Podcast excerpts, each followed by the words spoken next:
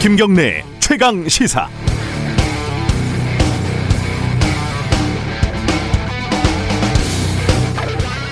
의사들이 오늘 집단 휴진에 들어가죠. 어, 전공의들은 응급실 중환자실에서도 이미 철수를 했습니다. 이걸 밥그릇 싸움이다 이렇게 어, 욕하지는 않겠습니다. 세상에 밥그릇만큼 중요한 게 어디 있겠습니까? 옳고 그름 이 문제도 조금 있다가 프로그램 인터뷰에서 좀 얘기를 하도록 하고요. 다만 의사들의 권력이 참 대단하다 이걸 새삼 느낍니다. 그 세다는 금속노조가 총파업을 벌이고 해고 노동자가 몇 년을 굴뚝 위에 올라가서 고공농성을 해도 노동부 장관 한번 만나기가 쉽습니까? 의사들 앞에서는 국무총리가 노동부 국장쯤으로 보이기까지 합니다. 대단한 위세가 아닐 수 없습니다. 의사 정원 확대 등을 반대한다면서 슬쩍 한방 첩약 급여 반대를 요구 조건에 끼워 넣은 것도 참 대단하죠. 노골적으로 해도 된다는 뜻이죠. 여론 따위는 중요하지 않다. 이렇게 싸워도 힘으로 이길 수 있다라고 생각하는 것 같습니다. 그런데요, 의사 여러분들, 이게 많이 안 싸워봐서 이런 싸움에서 이기려면은 어떻게 싸워야 하는지 도통 모르는 것 같습니다. 저도 KBS에서 방송사 파업을 해봤는데 이게 참 어렵습니다. 이게 일종의 배부른 자들의 파업이잖아요. 이런 싸움에서는 결국 국민들의 마음을 얻어야 이길 수 있습니다. 이 사회에서 밥 좀 먹고 어, 누릴 것 누렸던 집단이 국민의 마음을 얻으려면 공적인 가치를 이야기해야 합니다. 우리가 이기면은 우리가 아니라 모두에게 이롭다. 이걸 설득해 내야 하는 거죠. 그리고 그 설득 과정에서 자신을 희생하는 모습을 진심으로 보여줘야지 이길 수 있습니다. 그걸 못하면 지는 겁니다. 의사도 아닌 고작 의세, 의대생들이 코로나 방역 전선에 있는 의료진에게 표한 국민들의 고마움을 그런 비웃는 캠페인을 하면서 국민들의 마음을 얻을 수 있다고 생각을 하는 걸까요? 의사 여러분들 진짜 싸울 준비가 됐다고 생각하십니까? 8월 26일 수요일 김경래 최강 시사 시작합니다.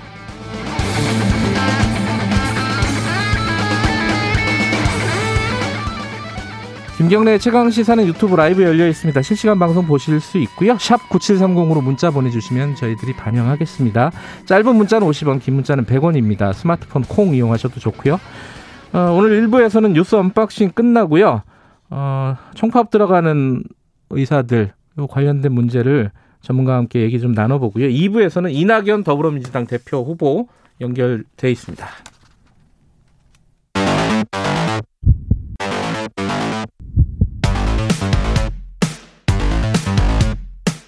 오늘 아침 가장 뜨거운 뉴스 뉴스 언박싱 네 뉴스 언박싱 오늘도 두 분과 함께합니다. 고발뉴스 민동기 기자 나와 있습니다. 안녕하세요. 안녕하십니까. 그리고 김민아 시사평론가 전화로 연결돼 있죠. 안녕하세요. 안녕하세요. 네 목소리에 힘이 없으세요? 집에 있으면 네 긴장도가 떨어지고 예 조만간 뵐 겁니다 얼굴. 자 이게 그럴까요? 얘기 네. 예, 하기 전에 태풍 바비 소식 간단하게 좀 연결을 해볼게요. 지금 뭐 한 번도 경험해 보지 못한 그런 어, 위력이라고 아까 민동기 기자가 들었다고 네. 예, 한번 물어보겠습니다. 윤기한 기상청 통보관 연결돼 있습니다. 통보관님 나와 계시죠? 예, 안녕하십니까. 지금 밥이 어디 있습니까? 지금 현재는?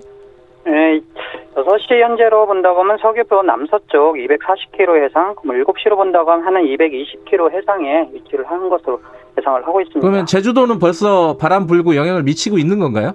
예, 그, 그렇습니다. 제주도 상간에서는 음. 상간치대로 해서 사- 어, 25m 이상, 네. 그리고 밑에 지역에서도 15에서 한 20m 정도로 바람이 불고 있고요. 예. 비는 간간히 내렸다 하는데 한시간 안에는 이제부터는 비가 강하게 폭우처럼 내릴 걸로 그렇게 예상을 하고 있습니다. 어, 한 번도 경험해보지 못한 위력이라는 얘기를 뉴스에서 들었는데 이게 사실이에요? 어느 정도 위력이길래 그러는 겁니까? 아니 어, 역대급으로는 비슷한 경우가 있었고요. 예. 실제로 매미나 아, 매미나 볼라벤 같이 예. 경우 바람이 역대 어, 기록됐던 경우 어, 비슷한 바람은 이렇게 불 것으로 네. 예상을 하고 있습니다. 예. 이 태풍이 지금 제주도 어, 인근까지 올라오면서 매우 강한 태풍, 매우 강한 태풍이라고 하면 한 44m 이상 예. 커서 예. 어, 부는 걸 말하는데 요게 이제 서해상에 올라오면서 야- 조금은 약해지겠지만 백령도 인근으로 상륙하는 과정에서 네. 서, 해안하고 그 서쪽 도서 지역, 제주도 쪽에서는 순간 최대로 해서 40에서 한 60m 정도? 요 음. 정도라고 하면은 우리가 어, 최대로 바람이 방았던 바라, 불었던 네. 매미 정도의 수준의 바람이 불 음. 것으로 그렇게 예상을 하고 있습니다. 이게 지금 오늘 새벽에 어, 제주도 인근을 지나가서 어, 서해안 쪽으로 해서 서해 쪽으로 빠지는 걸로 지금 예상되고 있는 거죠? 예, 지금은 남서쪽에 있고요. 오늘 낮에 한 15시경에 제주도 서쪽 해상에 한 120, 30km 떨어져서 네. 지날 것으로 예상을 하고 있습니다. 음, 그럼 언제 이 태풍권에서 완전히 벗어나게 되는 거예요? 어, 내일 새벽에 백령도 인근 항, 항해도에서 상륙을 해서 네. 내일 낮이 어, 오후 정도 되면은 네. 어, 뭐 서도권 지역에서도 점차 벗어나지만 네. 옛날처럼 벗어났다고 해서 바로 개이는 형태가 아니고 네. 비가 계속해서 내일까지는 음, 어, 마, 이, 뭐 강한 비는 아니지만 이어질 걸로 계속 예상을 하고 있습니다. 그 보도를 보니까 뭐 시속으로 따지면은 뭐 150km가 된다, 뭐 이런 얘기도 있던데 이거 이거 계산하면 그렇게 되는 건가요? 예, 맞습니다. 어, 시- 실제로 한 40m, 40 초속 40m를 갖다가 예. 시속으로 계산하면 한 160km 정도 되거든요. 예, 그런다고 하면 고속도로 차량이 160km 달린다고 하면 그 속도를 좀 체감할 수 있고요. 이 정도 된다고 하면은 실제로 사람이 서, 어, 넘어지는 경우가 굉장히 많습니다. 실질적으로. 아, 사람도 넘어질 수 있다. 예, 예. 뭐 시설물들도 당연히 날아갈 가능성도 높겠네요, 그죠? 예, 이 정도 바람이라면 그간의 경험을 보면 네. 어, 뭐, 시- 어, 실질적으로 흑산도에서 송전탑이 무너졌다거나, 아, 구부러졌다거나, 네. 이런 정도의 피해가, 대형 피해가 납니다. 음. 자, 바람은 바람인데 비도 많이 오나요? 예, 비는 아, 그, 아, 금방 말씀드린 것처럼 네. 제주도 쪽은 한 시간 이내 폭우가 시작할 걸로 음. 예상을 하고 있고요. 네. 어, 그래서 제주도는 어, 300, 어, 제주도 전체적으로는 300mm, 100에서 300mm, 네. 그리고 산지에서는 500mm, 그리고 남풍이 들어오면서 부딪히는 지리산, 그리고 태풍과 가까운 전라도 쪽에서는 100에서 300mm 정도의 비가 있을 걸로 예상을 하고, 그 밖의 지역은 뭐, 그, 많은 비는 아닐 걸로 그렇게 예상을 하고 있습니다. 알겠습니다. 오늘 내일은 태풍 피해 준비 만반의 준비를 해야 될 것 같습니다. 오늘 고맙습니다. 예, 감사합니다. 윤기한 기상청 통보관이었고요. 어, 태풍이 오는데 사실 코로나도 폭풍 전야라고 어제 방역 당국에서 밝혔잖아요. 그렇습니다. 그 김민아 평론가 계시죠? 있습니다. 예, 예. 그 코로나 관련된 상황 좀 정리해 주세요. 네, 전화로 저만 전화로 하니까 외롭네요. 네. 네. 코로나는 말씀하신 대로 코로나가 폭풍 전야입니다. 예. 그래서 어, 지난 22일에 397명의 신규 확진자가 나온 이후에 사흘 연속 300, 300명대를 기록했고 23일에서 24일 이틀 연속 200명대로 줄어들면서 네. 좀 이게 좀 수도권 증가 꺾인 거 아니냐 이런 얘기가 나왔는데 네. 어제 이제 중앙임상위가 지난 예. 22일을 정점으로 이 수도권 증가세가 좀 꺾였다라고 추정이 된다라고 밝혔거든요. 네. 그런데 바로 3시간 뒤에 이 중앙방역대책본부 브리핑에서는 이 전국 확산의 폭풍 전야라고 판단하고 있다라는 평가가 나왔습니다. 좀 상반된 평가가 나온 거죠. 네. 그래서 이번 주말까지는 발생 주의를 살펴봐야 코로나 재유행의 정점을 가능할 수 있다.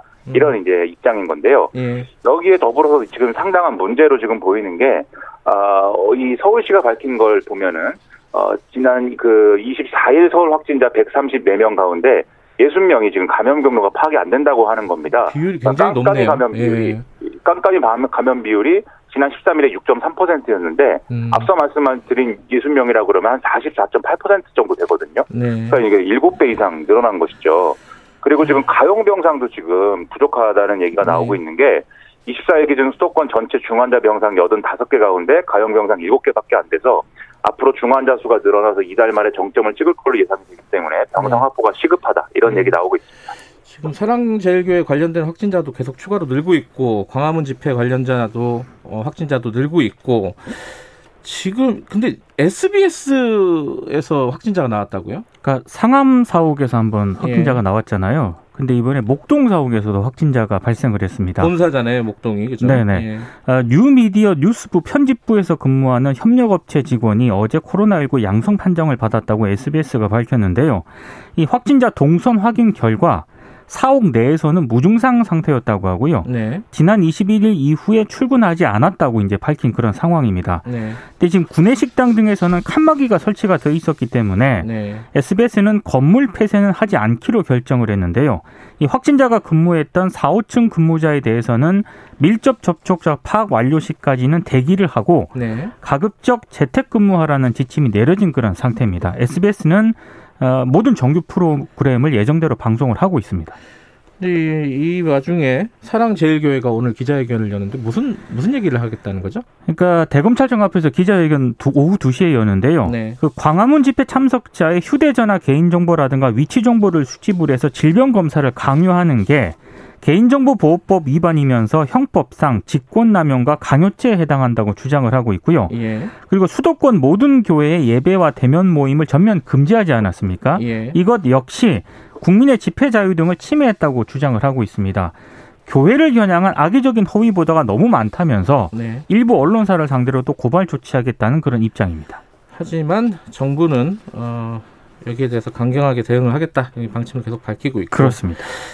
어, 김민아 평론가 그러면 학교는 어떻게 되는 겁니까 이제? 학교는 네.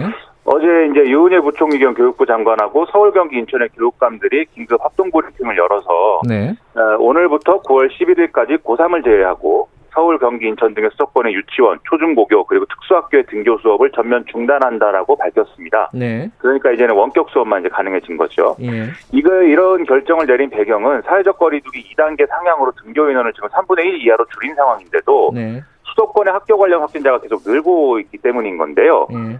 그또 하나 또 관심사가 수능 일정인데 예. 이 수능의 경우에는 교육부가 예정대로 진행하겠다는 입장이지만 사회적 거리두기 3단계로 격상이 될 경우에는 이 일정이 변결될 가능성을 좀 검토하겠다라는 취지의 네. 이런 언급이 있었습니다.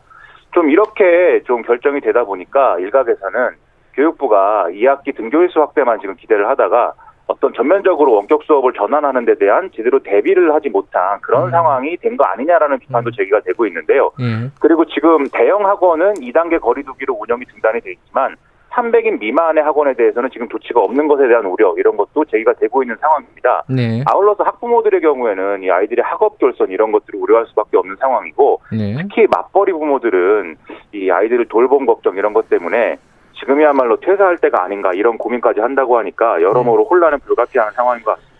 네. 그리고 어제 제가 한 가지 좀 말씀드려야 될 게 있는데 조영 어, 더 미래통합당 원내대표랑 저희 제가 인터뷰를 하면서 김진태 전 의원이 어, 음, 그, 저, 검사를 안 받은 거 아니냐라고 물어봤더니 조영 원내대표가 받았다, 받은 걸로 알고 있다라고 얘기했거든요. 네.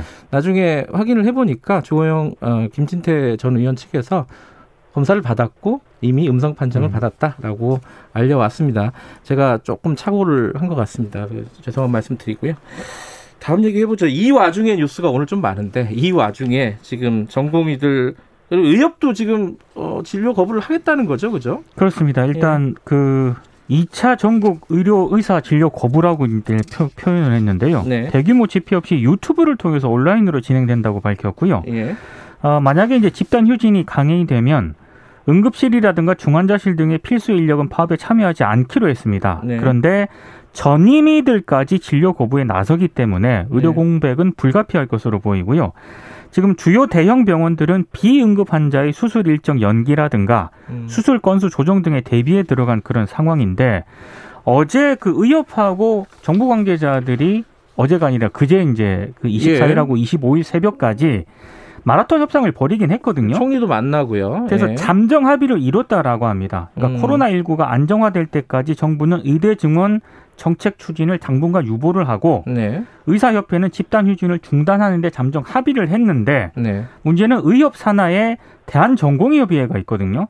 어, 이 소속 전공의들이 잠정 합의안을 수용하지 않고 집단 휴진을 지속하기로 했습니다. 음, 예. 그러면은 앞으로 일단 예정대로 3일 동안은 어, 집단 휴진에 진- 그런 예, 상황입니다. 진행될 가능성, 예, 진행될 것이고 이거 이 얘기는요 저희들이 그 어, 언박싱 끝나면은 어, 관련 얘기 좀 나눠보도록 하겠습니다. 어, 간단하게 하나만 더 알아볼까요? 그 공공의대 그 이거 의사들 파업과 관련된 건데 공공의대 학생들 선발 관련해서 논란이 좀 있는데 이거 어떤 얘기인지 김민아 평론가 좀 정리해 주시죠. 정부가 이제 방금 말씀하신 추진하는 이제 정책 중에 공공의대 이제 학생 선발 네. 이런 거 관련된 것이 있는데 이게 애초에 보건복지부가 발표한 종합대책을 보면은 네. 학생 선발에 대해서 시도지사 추천에 의해서 해당 지역 출신자를 선발한다는 내용이 있습니다. 네. 그러니까 이걸 두고 시도지사의 자녀나 친인척 등이 추천될 수 있도록 하는 어떤 특혜 아니냐 이런 우려가 제기가 되니까 네. 아, 보건복지부가 24일 공식 블로그에 후보 학생 추천은 전문가, 시민사회단체 관계자 등이 참여하는 중립적인 시도 추천위를 구성을 해서 네. 객관적이고 합리적으로 선발하여 추천할 예정이다. 이렇게 밝힌 건데요. 네. 이렇게 밝히니까 논란이 더 커졌습니다. 네. 시민단체가 왜 들어간 거냐에 대해서 요즘에 시민단체라고 하면 무조건 이제 조국 전 장관 문제나 윤미향 이제 의원 문제 이런 것들을 들면서 어떤 제2의 뭐 제3, 제2의 제3의 조국 자녀들이 판치는 세상을 만들어서 네. 정치과 특권이 지배하는 기득권 사회를 만들려는 것이냐라는 비판을 막 제기하는 그런 세태가 이제 된 거죠. 이게 안철수 국민의당 대표가 한뭐 음. 페이스북에 쓴 말인데요.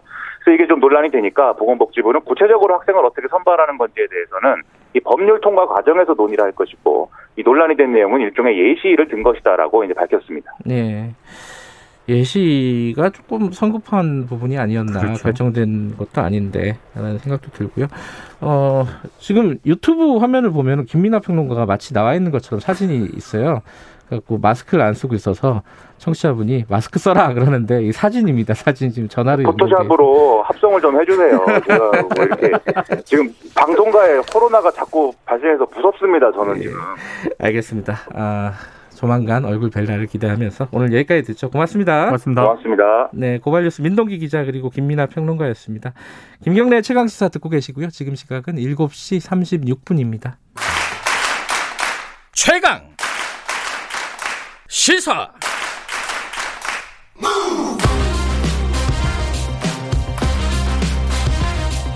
지금 여러분께서는 김경래 기자의 최강 시사를 듣고 계십니다. 네, 의사들 집단 휴진 관련된 얘기 좀 해보겠습니다. 오늘부터 전국의 모든 의사가 뭐 이게 참여하는 비율이 어느 정도 될지는 이제 봐야 알겠지만요. 어, 어쨌든 총파업에 들어갑니다. 의료 대란 뭐 현실화될 가능성이 있죠. 지금 상황 어떻게 봐야 되는지 보건의료단체연합 정영준 정책위원장 연결하겠습니다. 위원장님 나와 계시죠? 안녕하세요. 예, 안녕하세요. 정영준 위원장께서도 의사시잖아요, 그죠? 예, 맞습니다. 예. 같은 의사로서 이번 파업을 어떻게 보시는지 입장부터 듣고 그 뒷얘기를 들어야지 오해가 없을 것 같습니다. 아, 예, 맞습니다. 뭐 먼저 국민들께서 뭐 지금 다 듣고 계실 텐데 예. 매우 좀 안타까운 일이고 예. 아주 부적절한 파업이라고 생각하고요. 특히 음. 진료 거부의 명분이 너무 약하고 예. 대안 제시가 없다는 점에서 음. 심각한 문제라고 생각합니다. 음. 지금 이제 가장 큰 쟁점이 의사 정원 확대잖아요. 예, 맞습니다. 근데 이제 정부는 뭐 OECD 기준으로 하면 우리가 의사 수가 굉장히 부족하고 특히 지역은 더 부족하다. 이게 이제 정원 확대의 근거인데 의사들은 저 저희들이 이제 의사분들하고도 인터뷰를 해봤잖아요. 아니 확대를 이런 식으로 막, 어, 주먹구구식으로 하면은 효과가 없다 이거거든요. 이거 어떻게 보십니까? 어느 쪽 말이 맞는 거예요? 아니 뭐 주먹국으로 확대를 하면 효과가 없다는 말은 네. 일부 납득할 수 있겠지만 네. 의사 숫자가 적다는 부분은 객관적인 사실입니다. 그러니까 음. 그 부분을 일단은 부정하고 시작하면 네. 어떤 식으로 의사 수를 증원할지에 대한 논의가 불가능하기 때문에 네. 예, 그 부분에서는 이견이 당연히 있을 수밖에 없고요. 예. 특히 의사 같은 경우에는 뭐 다들 인정을 하시겠지만은 전문의 양성하는데 거의 10년에서 한 13년 정도가 걸립니다. 네. 그러니까 지금부터 충분히 생각을 해도 그 미래에 어떻게 그런 것들이 작동하기 때문에 네.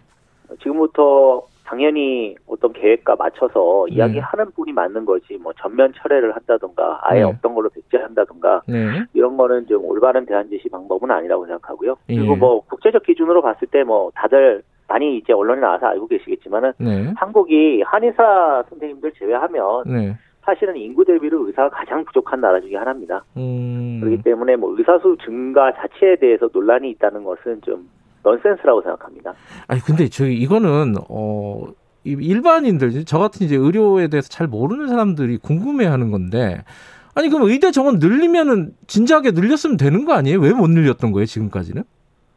그러니까 이제 여러 가지 문제들이 저는 있었다고 보는데요. 첫 예. 번째로 한국에서 의대 정원을 여러 가지 정치적인 협상의 대상으로 그동안 생각을 해왔습니다. 마지막으로 음. 의대 정원을 늘린 게 1990년대 중반인데 아, 김영삼 20년이 정부 때도 넘었어요? 오. 예, 거의 뭐 25년이 됐다고 보시면 되는데 예. 그때도 이제 이게 지역의 어떤 그 토호들 네. 그다음에 사립대 뭐 이런 것들하고 연결이 돼가지고 이권 사업이었습니다. 네. 그러다 보니까 항상 문제가 많이 발생을 했고요. 예. 또 하나는 그 마지막에 늘려준 그 의대 정원을 주요 이제 좀 부실 사립대들이 많이 가져갔는데 네. 그것 중에 한 두 곳이 사실은 엉망진창으로 의대 교육을 하는 바람에 네. 한 곳은 사실은 그 정원 자체가 없어졌고 한 곳은 다른 곳으로 인수가 되었거든요. 네. 그게 이제 지금 대한의사협회나 다른 쪽에서 주로 이야기하는 뭐 서남대 의대와 지금 이제 인수된 관동대 의대 두 네. 가지 건이 있는데요. 이런 부분들 때문에 이제 의사 정원을 확대한다고 하는 하더라도 제대로 된 교육을 할 수 있는 사람이 있느냐라고 하는 음. 문제 제기가 계속 있었던 것이죠. 그렇죠, 그렇죠. 예. 그러니까 지금 이제 의대 정원 늘려봤자 이게 부실한 교육이 될 거다. 이게 이제 의, 의, 의사협회라든가 전공의들의 논리 아니겠습니까? 이건 어떻게 보세요? 근데 이제 그 부분은 지금 정부가 공공의대라고 하는 어떤 네. 안을 가지고 있고요. 예. 그리고 또 지역 이번에 의사제 같은 경우에 네. 뭐 저희도 사실은 이 안에 대해서 다시 대논해야 된다고 생각하고 더 강화해야 된다고 생각하지만 네. 기본적인 전제가 어쨌든 국가 장학생입니다. 네. 6년 동안 국가가 돈을 지원해서 교육을 하는데 네. 그런 부실한 교육들을 할 거라고 생각하지 않고 음. 물론 여기에 대해서 대안을 제시하는 부분들을 저는 있으면 더 좋을 거라고 생각합니다. 뭐 네. 더 돈을 많이 지원할 수 있는 어떤 제도라든가 네. 아니면 외국은 이제 수경 과정에 대해서도 일정 정도 국가와 사회가 돈을 지불하거든요. 네. 그러니까 이런 부분들까지 다 이야기를 해서 더 많은 재원을 투자해서 내실 있는 교육을 한 의사들을 사실 사회와 우리가 이제 한 10년 정도 지금 의무복무로 네. 같이 이제 이용하자고 하는 이런 측면이기 때문에 네. 어, 이 이야기에 대해서 그런 내실돼 있지 않은 교육이 있을 거라고 단언하는 것은 좀 부적절해 음. 보입니다. 근데 이게 참 궁금한 부분인데요. 궁금한 게 참 많습니다. 의사들 여- 그 생각들을 잘 모르니까. 아니 이- 지금 상황에서 어, 지금 말씀하신 대로 의사 정원을 좀 늘리는 거에 합의하고 어, 어떻게 하면은 내실화된 교육을 할 것인가를 고민하면 될 텐데 이렇게 극단 극단적이라고 생각하는 사람들이 있죠. 어쨌든 이게 파업까지 이렇게 하는 이유가 뭔지 그 근본적인 이유가 뭔지 그게 궁금해요. 근본적 이유는 뭐 지금 아시는 분들이 있을 텐데 예. 저희 이제 의사 모임, 의사 협회 안에 강성 우파들이 지금 지도부를 장악하고 있거든요. 음, 이분들은 이제 자신의 힘을 좀 보여주려고 하는 것들이 아주 강합니다. 네. 그래서 사실 뭐 진료 거부나 네. 이런 의사 총파업 선동을 네. 이번에만 한 것이 아니고 네. 사실은 이제 협회장이 되고 나서 거의 네. 뭐 매달 거의 주장을 했기 때문에 남발하다시피 했는데 예, 예. 예, 여기에 이제 지금 전공이나 이제 학생들이 사실은 이제 의대 정원 부분은 미래 본인들의 이제 그 경쟁이 격화되고 어, 또 하나는 이제 본인들이 가져야 되는 어떤 그 시장에서의 어떤 위치가 조금 훼손될 수 있다는 이런 점 때문에 좀 민감하게 반응을 했는데 네. 여기에 대해서 이제 대안 제시 전혀 없이 이렇게 이야기하게 된 거고요. 네. 그래서 요번에 이제 핵심 요구를 보시면 전면 철회지 않습니까? 협회에서 네. 이야기하는 것이. 예. 그렇게 된 이유가 사실은 이런 본인들이 갖고 있는 힘을 보여주려고 하는 것에서 비롯됐기 때문이라고 생각합니다. 음, 힘을 보여주려고 한다. 그러니까 지금 최대 집회장이잖아요. 예, 맞습니다. 어차피 근데 의사들이 뽑은 집행부 아니겠습니까? 그죠? 예, 의사들이 뽑은 집행부라서 저도 뭐 되게 지금 국민 여러분한테 죄송한 마음 말씀드리고요. 네. 그리고 이제 이 의사들이 뽑았긴 하지만은 이제 이 직선 어떤 의협 간부의 어떤 특성상 네.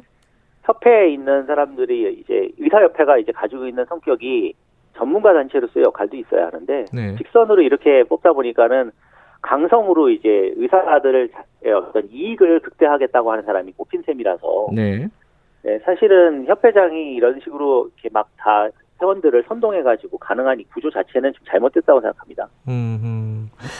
그 지금 이제 그 의사 정원 확대도 있지만 이제 공공의대 설립도 어 의사 의사협회라든가 전공의 쪽에서 반대를 하잖아요. 이 공공의대를 반대하는 이유는 뭐예요? 그 학교 더 만들면 좋은 거 아니에요? 그 부분은 저는 두 가지가 섞여 있는 것 같은데요. 예. 일단 지금 뭐 전공이나 학생들은 공공의대에 대해서 정확하게 이해한다기보다는 네. 의사수 정원 확대에 있는 부수적인 정책으로 이해하는 것 같습니다. 그러니까 음. 공공의대도 결국은 숫자를 늘리는 것이기 때문에 네. 이렇게 됐든 저렇게 됐든 숫자를 늘리는 것 별로 이렇게 다 찬성하고 있지 않은, 않은 그런 맥락에서 반대하게 되는데 예. 다만 이제 지금 현재 의협지도부 아까 말씀하신 게 최대비 회장을 기점으로 하는 네. 이 강성 우파 집행부의 입장은 네. 의료의 공공성 자체에 대해서 사실은 좀 부정하는 세력들입니다. 그러니까 음. 이제 한국 의료는 시장 중심 체계인데 네. 이런 것들이 이제 사적 그런 어떤 재산이고 사유재라고 생각을 하고 있거든요. 음. 그렇기 때문에 이제 공공 부분에서 어떤 영역이 확대되는 것 자체에 대해서 반대하는 일부 세력이 내부에 있다고 생각합니다. 음, 음.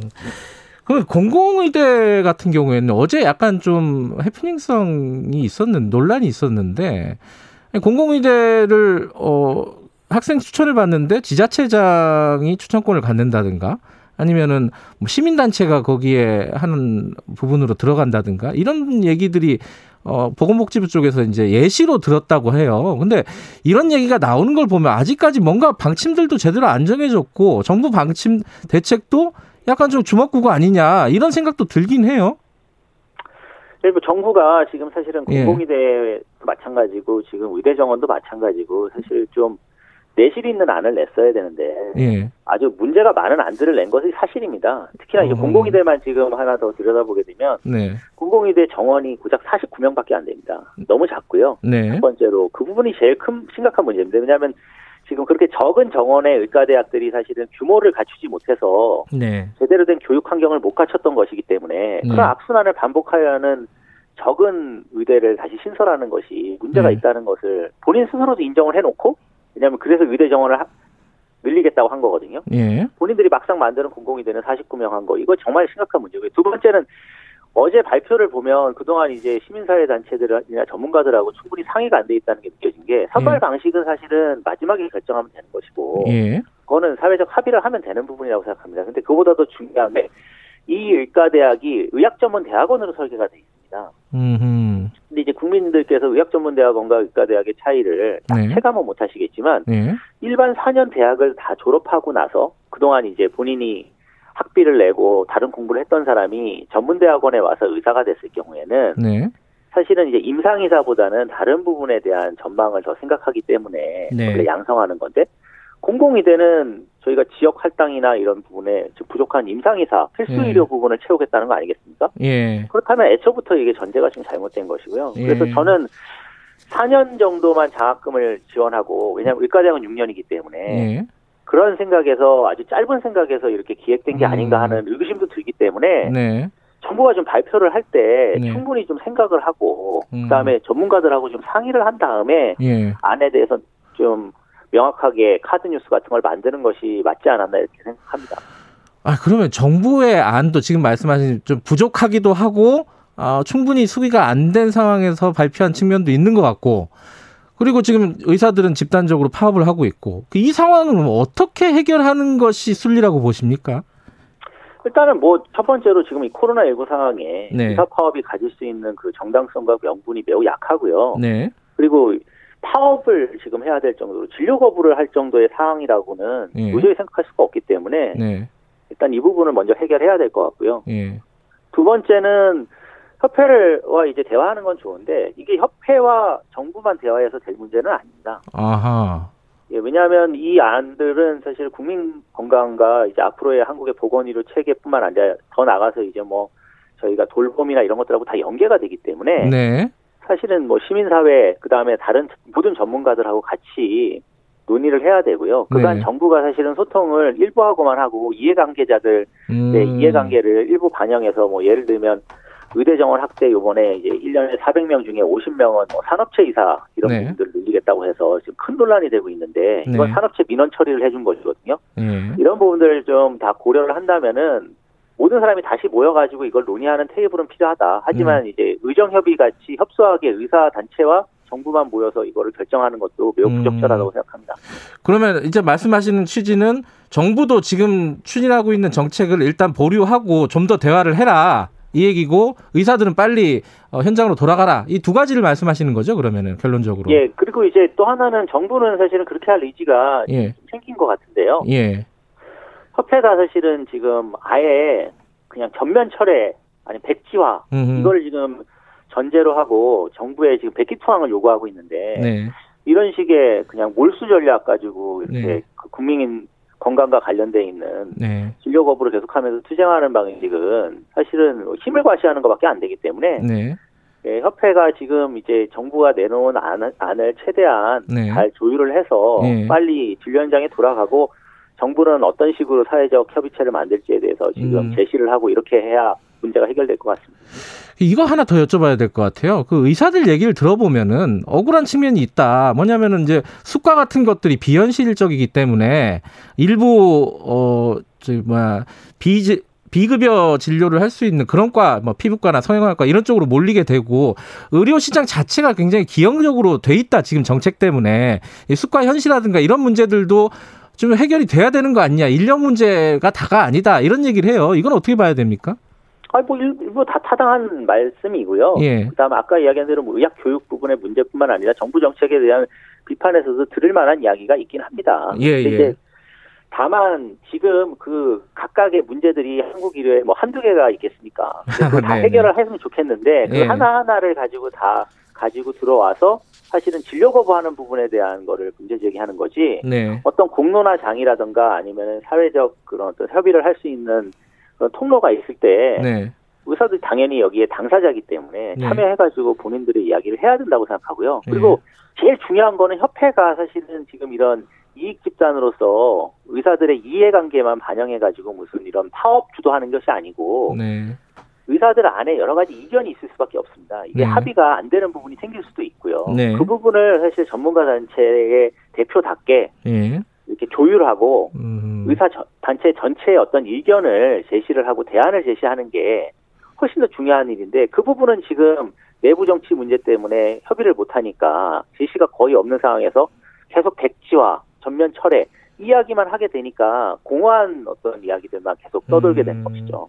그러니까 한국 의료에 여러 가지 문제점들이 있는데 그 문제를 한꺼번에 해결하기는 힘들다. 그리고 지금 위원장님 말씀을 들어보니까 그 문제를 해결할 주체인 협회가 제대로 기능을 못 하고 있다. 정치 집단화되고 있다. 이렇게 보시는 거네요, 지금.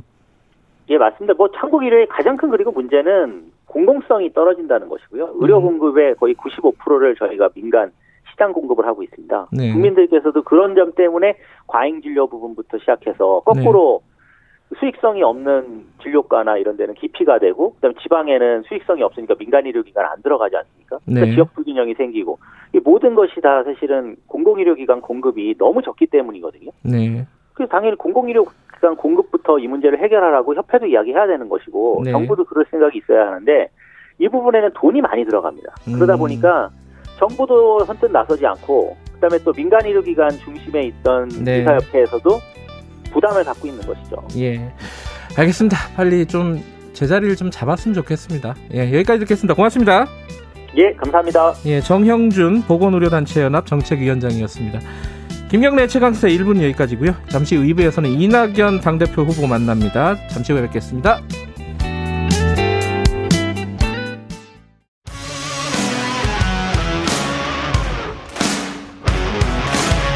뉴스타파 기자 김경래 최강 시사. 김경래 최강 시사 2부 시작하겠습니다. 어, 오늘 2부에서는요 민주당 지금 전당대회 앞두고 있죠. 어, 막판에 어, 후보들 릴레이 인터뷰 진행 중인데 오늘은 어, 자가격리 중이죠. 이낙연 당 대표 후보 연결해 보겠습니다. 나와 계시죠? 안녕하세요. 네, 안녕하세요. 예. 진짜 안녕하시냐고 여- 여쭤보는 게 진짜로 안녕하시냐고 여쭤보는 겁니다. 건강은 예. 괜찮으세요? 네, 건강은 좋습니다만 예. 답답합니다 여러 가지로. 그래요. 마음이 답답하시겠죠. 지금 밖에 네, 지금 네, 한참 걱정도 되고요. 예. 여러 가지 저 바깥 세상에 하도 국민들이 힘들어하실 일이 많아서요. 네. 영 안에 있는 게 더 답답하게 느껴집니다. 어. 도움이 안 돼서 괜히 미안하고요. 언제 그러면은 나오시는 거예요? 근데 자가격리가? 3, 31일 내주 월요일 정오로 되어 있습니다. 아 그렇군요. 네. 이번에 이제 어쨌든 전당대회가 온라인으로 할 수밖에 없는 상황이 돼버렸잖아요, 그죠? 네, 네, 네, 그렇습니다. 흥행도 잘 안 되고 지금 코로나에 뭐 의사들 네. 파업에 태풍에 지금 여러 네. 가지가 겹쳐 있습니다. 걱정이 많으시죠? 아, 그럼요. 예. 뭐 하나만 해도 걱정일 텐데 네, 코로나가 잠잠해지는가 하다가 다시 커지고 네, 또 수해 복구가 끝나지도 않았는데 태풍은 또 몰아닥치고 네. 막 엎친 데 덮친다는 말이 딱 이 경우를 말하는 것 같습니다. 네. 그거 하나씩 다 여쭤봐야 될 것 같아요. 일단 조금 네. 전에 어 저희들 어 의사 총파업 관련해서 인터뷰를 네. 했었는데 네. 오늘부터 지금 어, 집단 휴진에 들어가요. 예. 어, 뭐 전공의들 뭐 응급실에서도 빠졌고요. 네. 어떻게 생각하십니까? 이 파업에 대해서는? 네, 굉장히 안타깝습니다. 네. 네. 의사들이나 전공의들 나름의 에, 문제의식이 있을 수 있지요. 네. 에, 그럼에도 불구하고 하필이면 이 코로나 국면에 병원에서 의사 선생님들이 안 계신다. 에, 국민들께서 상처가 너무 크실 거예요. 네. 분노도 크시고 네. 그 점이 굉장히 안타깝고 아쉽습니다. 네. 네. 그 정부에서 그러면 강력하게 예를 들어 업무 복귀 명령을 내린다든가 뭐 이렇게 조, 어, 조치를 그럼- 취해야 된다고 네. 보십니까? 아니 이미 정부는 예. 그런 방침을 정한 것으로 보입니다. 예. 아, 업무, 예. 업무 개시 명령. 아, 예, 속보가 지금 떴네요. 예. 네네네. 네네. 예. 수도권 전공의 전임의에게 업무 개시 명령을 내렸다. 네네. 예. 네네. 강력하게 조치를 해야 된다고 보시는 겁니까? 그러면은? 예, 이미 그, 어, 상당한 정도까지 대화를 했는데요. 네. 철회를 하냐 마냐 이것이 마지막 쟁점이었던 것 같지요. 네. 근데 그 정부에서는 보류하겠다. 그리고 음. 진정성 있게 대화를 하자. 네. 의사협회까지 그걸 수용을 했는데 네. 전공의 전임의들이 수용을 안 한 것 같습니다. 네. 예, 안타깝고요. 예. 어, 지금이라도 어, 대화가 다시 재개될 수 있다면 좋겠고요. 네. 어, 대통령께서도 이미 말씀을 하신 바와 같이 에, 단호하게 대처하겠다는 네. 것이 정부의 에, 자세인 것 같습니다. 알겠습니다. 코로나19 얘기도 해야죠. 어. 네네. 코로나19 관련해가지고 지금 3단계, 사회적 거리두기 3단계로 넘어가야 되는 거 아니냐, 격상해야 되는 거 아니냐. 근데 이게 정부는 고민이 있을 수밖에 없잖아요. 경제. 타격이 워낙 크니까. 네네. 어떻게 판단하고 계십니까? 이낙연 후보께서는? 3단계로 안 가도록 할 수 있는 일을 다 해야지요. 일단, 예. 네네네네. 음, 3단계로 가면 당장 어, 직장을 잃는 분, 또 생계가 어, 나락에 떨어지는 분들이 굉장히 많아질 겁니다. 네, 네, 그런 상태가 오기 오지 않도록 네, 어, 최선을 다해야 되고요. 네, 아마 1차 고비가 이번 주말이 될 것 같은데요. 네, 어, 왜냐하면 잘 아시겠지만 광화문 집회가 광복절 15일에 있었는데 네, 보통 코로나 바이러스의 잠복 기간을 14일로 어, 보지 않습니까? 그게 이번 주말이기 때문에 네. 이번 주말쯤에 어, 그 절정에 이를 거다. 어, 이런 전망들이 나오고 있죠. 네. 네, 그런 상태입니다. 그러니까 이번 주말을 보면서 최선을 다하고 그 다음에 결정하자 이런 입장이시네요. 어, 그렇게 해서 이번 주말을 넘긴다면 3단계로 안 갈 수도 있지 않겠는가 음, 에, 그런 전망인데요. 그 네, 제가 어, 함부로 전망해서는 안 되고요. 네, 방역 전문가들이 판단하실 일이죠. 네. 자 주말을 고비로 해서 어, 한번 생각해 보자는 입장이시고 그런데 그 그 이후에 지금 네. 당장 뭐 3단계로 가든지 안 가든지 당장 이제 사회적으로 지금 여러 가지 경제 활동이 많이 어, 줄어든 건 사실이잖아요. 네네. 그래서 어, 재난지원금을 지급을 해야 된다. 아, 뭐 예. 이런 얘기들이 나오고 있습니다. 그 네. 여야에서 다 나오고 있고 지급 방식에 대해서도 뭐 전 국민이냐 네, 네, 어, 네. 어려운 사람들이냐 뭐 이게 여러 가지 논란들이 있는데 이, 이 여기서는 어떻게 생각하세요? 우선은 지금은요 그런 네. 논란에 에, 빠질 때는 아니다라고 생각을 합니다. 왜냐하면 음. 코로나 사태가 어떻게 되느냐에 따라서 네, 경제적 대처가 달라질 수 있을 겁니다. 네, 네, 만약에 에, 재난지원금을 썼는데 사태가 더 악화된다 그러면 음, 그때는 어떻게 할 것인가? 음, 음. 또 만약에 사태가 더 커진다면 재난지원금으로 어, 해결할 수 있는 해결할 수 없는 상태가 될지도 모르거든요. 네, 그런 것을 감안하지 않고 재난지원금 방법이나 액수 먼저 따진다는 것은 옳지가 않습니다. 음, 예, 왜냐하면 상황이 너무 유동적이기 때문에 그렇습니다. 음, 그래서 그런 논란을 하느라고 힘을 쓰기보다는 방역을 더 강화해서 네, 어, 3단계로 가지 않고 피해를 최소화하는 그런 쪽으로 힘을 모으는 것이 더 맞겠다. 네. 아, 이렇게 에, 판단합니다. 예, 뭐 힘을 모으는 것도 중요한데 이제 사전에 좀 논의가 돼야지 나중에 진짜 필요할 때 신속하게 뭐 결정하고 집행할 수 있다는 예. 상황의 모니터는 정부가 이미 하고 있을 겁니다. 예. 상황의 모니터는 단지 올 봄에 재난지원금 주었을 때와 지금은 어 많이 상황이 다른데요. 네. 근본적으로는 올 봄에는 기존 예산 범위 내에서 음. 어 씀씀이를 바꿔서 여기저기서 뽑아내 가지고 그 돈으로 재난지원금을 드린 것이거든요. 네. 지금은 완전히 바닥이 났습니다. 그래서 네. 빚을 내서 어 재난지원금을 드린다면 빚을 낼 수밖에 없는 음. 예, 그런 상태이기 때문에 네. 좀더 어, 그 뭐랄까 국간 지키기도 예. 훨씬 더 진지하게 생각해야 된다. 네. 아, 이런 것이고요. 그보다는 더 중요한 것은 코로나 상황 자체가 유동적이기 때문에 네. 미리 정해놓는 것이 상황에 안 맞을 수도 있다. 음. 네, 그 말씀을 드립니다. 근데 이제 예컨대 이재명 지사라든가 경기도 지사라든가 박주민 후보 예, 지금 상대 후보죠. 박주민 후보 그리고 뭐 김부겸 후보 전 국민에게 지급을 해야 된다. 이게 이제 그런 얘기를 하는 취지는 아마 타이밍의 문제겠죠. 이게 늦으면은 곤란하다 이런 어떤 지급이라든가 이런 부분들이 이제 이런 것이 네. 있지요. 네, 에, 주로 이제 소비가 너무 위축돼 있으니까 그걸 살리자. 예, 그래서 돈이 필요하다는 건데 막상 돈을 주어서 소비어로 많이 다닌다면 코로나는 또 어떻게 될까요? 아하, 네네 그런 걱정도 당연히 하는 것이지요. 예, 네네네. 알겠습니다. 그러니까 지금은 어쨌든 논의할 단계는 아니라고 생각한다는 네네, 게 그렇습니다. 기본 입장이신 네. 거네요, 그죠? 네네. 예. 네. 4차 추경도 그럼 마찬가지 입장이시겠네요? 어 그렇죠. 그것도 음. 상황을 좀 봐야지요. 음흠. 지금 추경을 편성한다고 해서 네, 어 서- 시기가 언제까지 될 것인지 네, 내일 모레면 본예산이 에, 그 국회에 제출될 텐데요. 네, 그것과 같이 논의할 수 있는 것인지, 네. 네. 또 음. 빚을 내서 추경을 한다는 것이 지금 적절한지, 네, 어, 왜냐 그러면 이번 한 번으로 끝날 수 있는 것인지에 대해서 네, 어, 아직 아무도 그걸 확실히 아는 사람이 없죠. 네. 네네. 그래서 조금 더 지켜보고 판단하자 예. 이런 생각을 정부가 가지고 있고 그 판단은 옳다고 생각합니다. 예. 지금 코로나 2차 대유행 관련한 책임론도 계속 이제 논란이 되고 있어요. 이게 네네. 쉽사리 사그라들지가 않- 않고 있는데 예컨대 네.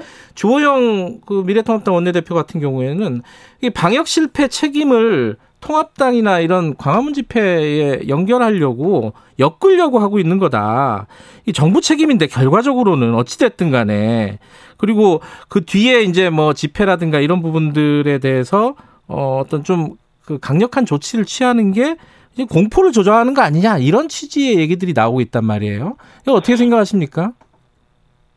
그 집회에 참가했던 분들 중에 아직도 검사에 응하지 않는 분 또는 네, 숨어 들어간 분 네, 또는 집회에 갔다 왔다는 것을 숨기고 거짓말을 하는 분 네, 이런 분들이 있지 않습니까? 예, 그런 분들이 빨리 나타나서 검사를 받고 확산되지 않도록 하는데 협조를 하게 하는 것이 우선이지. 예, 그게 어떻게 공포를 조장하는 겁니까? 오히려 그것이 어 그것을 비호하는 듯한 것이 오히려 음. 공포스러운 것 아닌가요? 음흠. 네, 그분들이 빨리 지금이라도 협조해야 되죠. 음. 검사에 응하고 네, 빨리빨리 내 다녀왔습니다 하고 고백을 하고 예, 그런다고 해서 그, 그 신원이 노출되거나 그러지 않을 테니까 예, 네 그렇게 해서 이 확산 방지에 협조하도록 하는 것 또 그분들 스스로가 확산 방지에 협조하는 것 이것이 지금 당장 급한 일이죠. 예. 네네. 또 하나 아까 말씀드린 그 정부 책임인데 방역을 네. 이렇게 좀 느슨하게 한 것은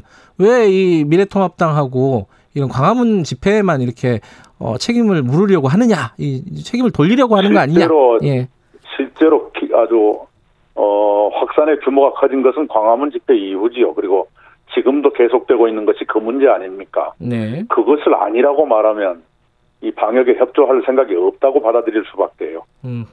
네. 알겠습니다. 지금은 바로 그것 때문에 지금 어, 전국 여기저기에서 네, 17개 시도 모두에서 지금 확진자가 나오고 있는 것 아닙니까? 네. 알겠습니다. 다른 얘기로 좀 넘어갈게요. 네. 지금 그 통합당이 지지율이 한때는 또 역전을 해가지고 어, 더불어민주당 위에도 서기도 했었어요. 네. 이게 당이 좀 어, 위기 아니냐 총선 이후에 네. 어, 요 진단은 어떻게 하고 계십니까?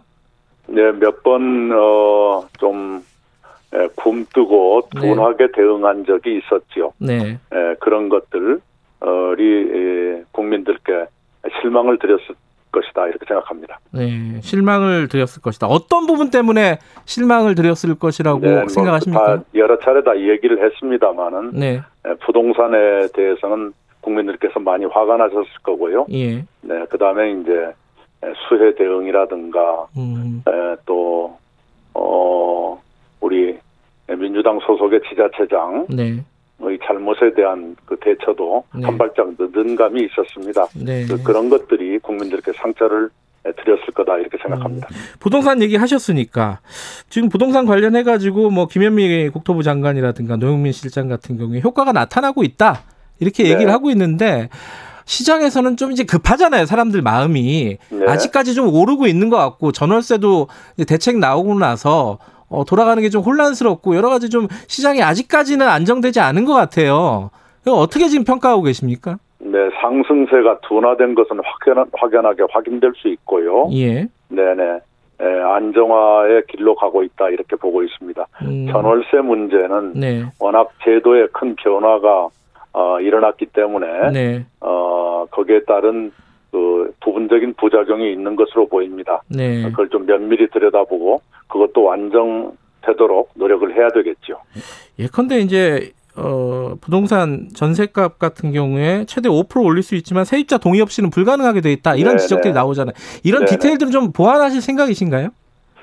어, 본질에 손을 대서는 시장에 오히려 더 혼란을 줄 겁니다. 네. 네네, 그렇게 생각합니다. 음, 어, 미세한 보완이 필요하다면 그것은 한번 검토를 해봐야 되겠지만 네. 근본적으로 네. 세입자의 권익, 주거권을 보장하고자 하는 음흠. 그 흐름을 손대서는 안 된다고 생각합니다. 네. 자, 이제 선거 얘기 해보죠. 지금, 어, 당이 뭐 위기라고 진단하는 시각들이 일부 있는 것 같고, 당 대표가 되신다면은 어떻게 극복하실 것인지, 이제 인터뷰들을 쭉 해보면은, 뭐 소통을 강화한다. 개혁, 어, 개혁, 어, 과제를 완수를 하, 하면은 국민들이 다시 지지를 해주실 것이다. 이런 얘기들을 많이 하시잖아요. 그럼 어떻게 생각하십니까? 무엇이 중요하다고 보십니까, 앞으로는? 우선은요, 네. 어, 당 소속원들, 특히 음. 의원님들의 에, 눈빛이나 에, 언동이 달라지게 될 것입니다. 어허. 훨씬 더 진중해질 것이고요. 예. 네네. 그것이 국민들께서, 국민들의 신뢰를 회복하는 첫걸음이 되어야 한다고 생각합니다. 그리고 전당대회가 끝나고 사흘 뒤면 정기국회가 시작이 돼서 네. 그 국회가 연말까지 가거든요. 네. 그 넉 달 동안에 승부가 나겠지요. 음흠. 그래서 우리 앞에 놓인 과제들을 얼마나 유능하게 잘 해결을 하느냐, 음. 아, 거기에 집중을 해야 되겠죠. 그 과제 중에 하나가 아마 공수처일 것인데 공수처 네. 뭐 추천 위원도 지금 추천이 안 돼 있잖아요. 네네. 이거는 조금 어, 강하게 돌파를 하실 생각이신지 법까지 개정을 어, 해서 우선 에, 네. 우선 에, 의장께서 네, 추천을 하라고 정용하고 계시니까요. 예, 그걸 봐가면서 예. 어, 대처하게 하- 하는 것이 좋겠습니다. 어제 조영 원내대표 인터뷰를 했는데 어, 추천할 생각이 없는 것 같더라고요. 음, 법을 네, 안 지키면 네, 입법부는 어떻게 존립하게 되나요? 음, 당, 자, 자기는 반대했으니까 안 지킨다라고 하면 네, 만장일치 통과된 법이 아니면 누군가는 계속 안 지킨다는 얘기 아닙니까? 네, 네, 입법부가 법치주의를 훼손하는 그런 비극이 생기지 않기를 바랍니다. 예. 그 공수처 말고 가장 역점을 두고 처음에 이제 해결하실 어떤 문제 현안 어떤 거라고 보세요? 네, 그 고용보험 확대, 음, 를 포함한 사회 안전망 확충 네, 이 하나의 축이고요. 예, 또 하나는 코로나 이후의 경제를 준비하는 에, 경제 입법들이 있죠. 네, 규제 완화나 또는 신산업 육성을 위한 지원 네. 그리고 그 이전에 소상공인 자영업자들을 어떻게 더 보호할 것인가. 아, 이런 것들이 중심이 되겠죠. 네. 여, 야당과 협치 이 부분이 잘 해결이 안 되는데 이 국민들이 약간 지지를 유보하고 있는 상황도 또 독주에 대한 어떤 견제 심리도 분명히 있을 거예요. 야당과의 협치는 어떻게 풀어가실 거예요? 이거 굉장히 어려운 부분이잖아요. 아, 그러니까요. 예. 지금 저 야당이 에, 정강 정책에서 이른바 좌클릭 네. 액을 하고 있다. 네. 5.18 묘소에 가서 무릎을 꿇는다. 네. 이것이 진정성이 있는 거라면 네. 당연히 에, 안건 협의에 응하는 것이 순서겠죠. 음. 에, 안건 협의에는 불응하고 네. 법도 따르지 않고 지키지 않으면서 네. 무릎만 꿇는다고 국민들이 그 진정성을 믿어줄 거라고 생각하면 아닌 그건 사고가 아닐까 생각합니다. 예. 그 여당이 거대 여당이 그래도 이렇게 야당을 좀 보다 보듬어 안고 좀 끌어갈 수 있는 뭐 그런 역량도 발휘해야 되는 거 아니냐 이런 물론 얘기도 그래야죠. 있잖아요. 물론 그래야 되는데 예. 그거 하다가 시간을 놓쳤을 경우에 오는 음. 국민 경제적인 에, 피해 예. 또 국민들의 상처 네. 이런 것도 생각해야 됩니다. 예컨대 부동산 관련 입법은 네. 어, 야당이 어, 협조해줄 생각이 없는 것을 뻔히 알면서도 네. 계속 차일피일 시간을 끌었다면 네. 지금쯤 부동산 시장은 어떻게 됐을까요? 음. 네, 그런 어, 여당으로서 권해의 선택을 할 수밖에 없는 그런 음. 국면이 있는 것이죠. 네. 그 관련된 얘기일 수도 있는데 이건 네, 당- 그리고 아까 예. 아까 한 가지 더 말씀을 드리자면요. 네. 그 어, 야당의 변신 노력이 정말로 진정한 것이길 바라는데요. 네. 예를 들면 정강 제1호가 무슨 기본소득이다라고 한다면 네. 그렇다면 세금을 더 많이 받아야 나눠줄 수도 있을 텐데 음. 당장 부동산세 올리는 것부터 반대하면서 네. 그 어떻게 하자는 것인지 네. 그런 설명이 있어야 됩니다. 네. 네네 국민들께 더 많이 나눠드리자라고 한다면 네. 세금을 올리겠다는 얘기도 함께 해야죠. 음. 그건 안 하면서 네. 세금을 자꾸 내리자 그러면서 돈을 나눠주자라고 한다는 것은 모순이죠. 네. 네. 서울시장 부장 부산시장 재보궐 내년에 있잖아요. 네. 네. 이거 후보를 내야 되나 말아야 되나 이제 뭐 이제 논의를 해야 될 때 아닌가요? 어떻게 입장을 정리하셨나요? 이낙연 후보께서? 제가 여러 차례 말씀을 드렸지요. 예.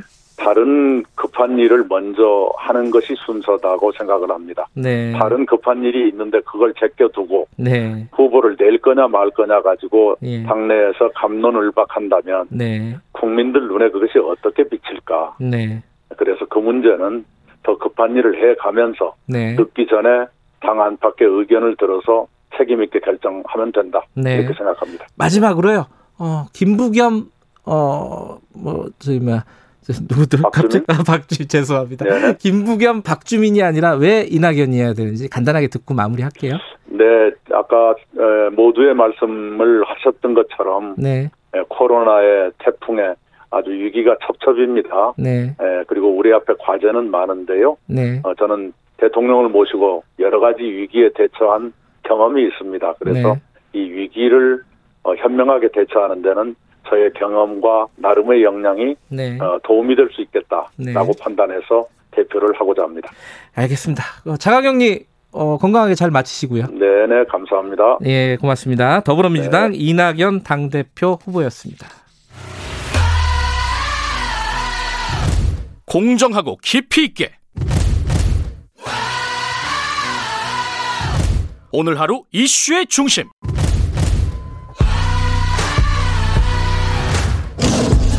김경래의 최강 시사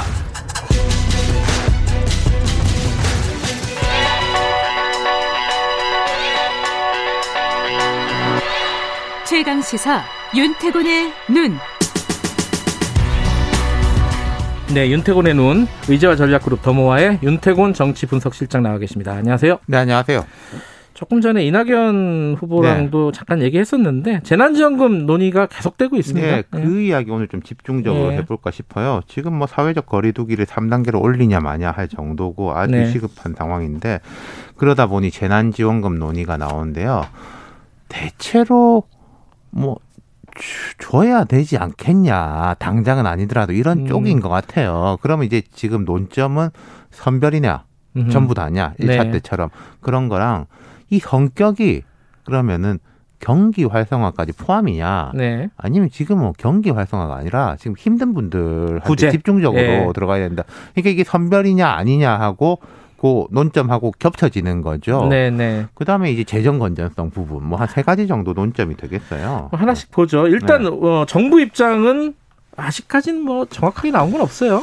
자, 정세균 총리가 어제 그랬습니다. 현재로서 정부의 입장은 유보적이다. 이낙연 후보도 비슷했고요. 네. 예. 그러니까 거의 정부 입장하고 비슷하시더라고요. 그래, 제가 맞아요. 앞에 자세히 예. 들어봤는데, 예. 근데 이제 정 총리가 다만 반대하는 것도 아니다. 음흠. 쌍수를 들고 반대하는 것도 아니고 상황을 예의주시해서 꼭 필요하다면은 없는 돈이라도 빚을 내서 감당해야 하겠지만은 네. 그런 상황이 오지 않았으면 좋겠다. 음. 재정 건전성이 더 이상 부담이 안 돼야겠다는 게 솔직한 심정이다.